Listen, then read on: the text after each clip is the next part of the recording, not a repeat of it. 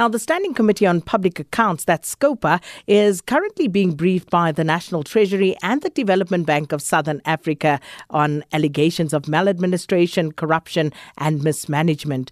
Uh, these uh, allegations, as you remember, were brought by uh, the UDM President, uh, General Bantu Holomisa, last year. Now, SCOPA then, at the time, resolved to develop a framework that would guide uh, the investigations into these allegations of corruption at uh, the DBSA. So, for the latest, we join on the line by our uh, parliamentary reporter, uh, Zelene Merrington. Zelene, good afternoon. So, what exactly, um, uh, if we can just start at the, the back end of uh, where they left this off, were the allegations of um, this maladministration and corruption against DBSA? Uh, good afternoon, Sakina. The allegations have to do with the awarding of loans and not doing due uh, diligence when it comes to paying back those loans, and also allegations um, uh, about conflict of interest when it comes to these loans. And then uh, there were also concerns raised about um, all these loans not necessarily being above board and the appointment of board members, and that, that the process in itself was not um, as fair and transparent as what the DBSA would like uh, the committee to believe.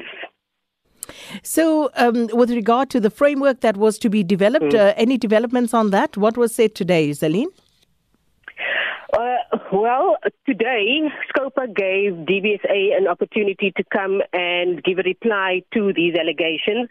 They've denied any wrongdoing on their part, and they say that they have themselves done an internal investigation. The report is not yet made public. Um, it was given to the board and also to National Treasury. But uh, according to the CEO, Patrick Dlamini, there's been no evidence found of corruption or conflict of interest. And he says uh, in, in the case of um, the poor. Um, uh, repayment of loans. It can be, he says, it is uh, due to the uh, global, the early 2000s uh, global economic um, uh, meltdown that. Um, that we um, that we all know about. Scopa today said that um, They've now, after hearing from them, they've concluded that indeed an inquiry is necessary. Uh, the chairperson, Mkhuleko Hleng was saying that they um, they need much more clarity on a lot of these matters, and that they will speak to Parliament's um, uh, legal department to draw up a framework for them to do so. The finance minister uh, Tito Mboweni was also part of the meeting. He was saying that they welcome this and that they look forward uh, to working with uh, Scopa so that, uh, you know, all these allegations can be cleared and that they can move forward.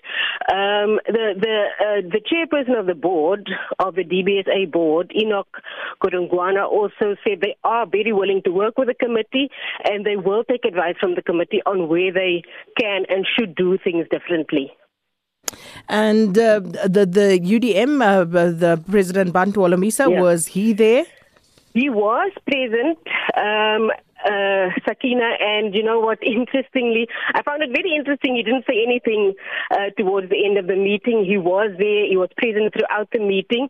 Um, he didn't. He was at first upset that um, they didn't imme- uh, Scopa didn't immediately uh, decide to go into an inquiry, but as uh, Chairperson Hlengwa explained, they needed to give DBSA an opportunity to reply to those allegations before they can make their decision as Scopa. So, um, uh, Mr. Holomisa himself did not uh, reply or react to anything that DBSA said in the meeting. Um, uh, or the, or the fact that Parliament has now, uh, excuse me, Scopa has now decided that yes, indeed, an inquiry is needed to to get behind um, all of these allegations. So, with regard to the scope of uh, this inquiry and also mm. deadlines, uh, what did they give us there, Celine? Uh, Sakina, that is where they will now draw up this framework where all of those questions will be answered. Um, also, uh, um, taking into consideration that um, Parliament is going into a, a, quite a long recess um, pretty soon. So uh, they will, uh, the chairperson also saying that they might have to ask Parliament if they could continue with parliamentary work during the recess. So all of that will come out during the framework that SCOPA will, with the assistance of Parliament's legal uh, department, um, that they will then sort that uh, between them will, be, will, will sort that out. Well, thanks so much for the update. Our parliamentary reporter, Zaline Merrington.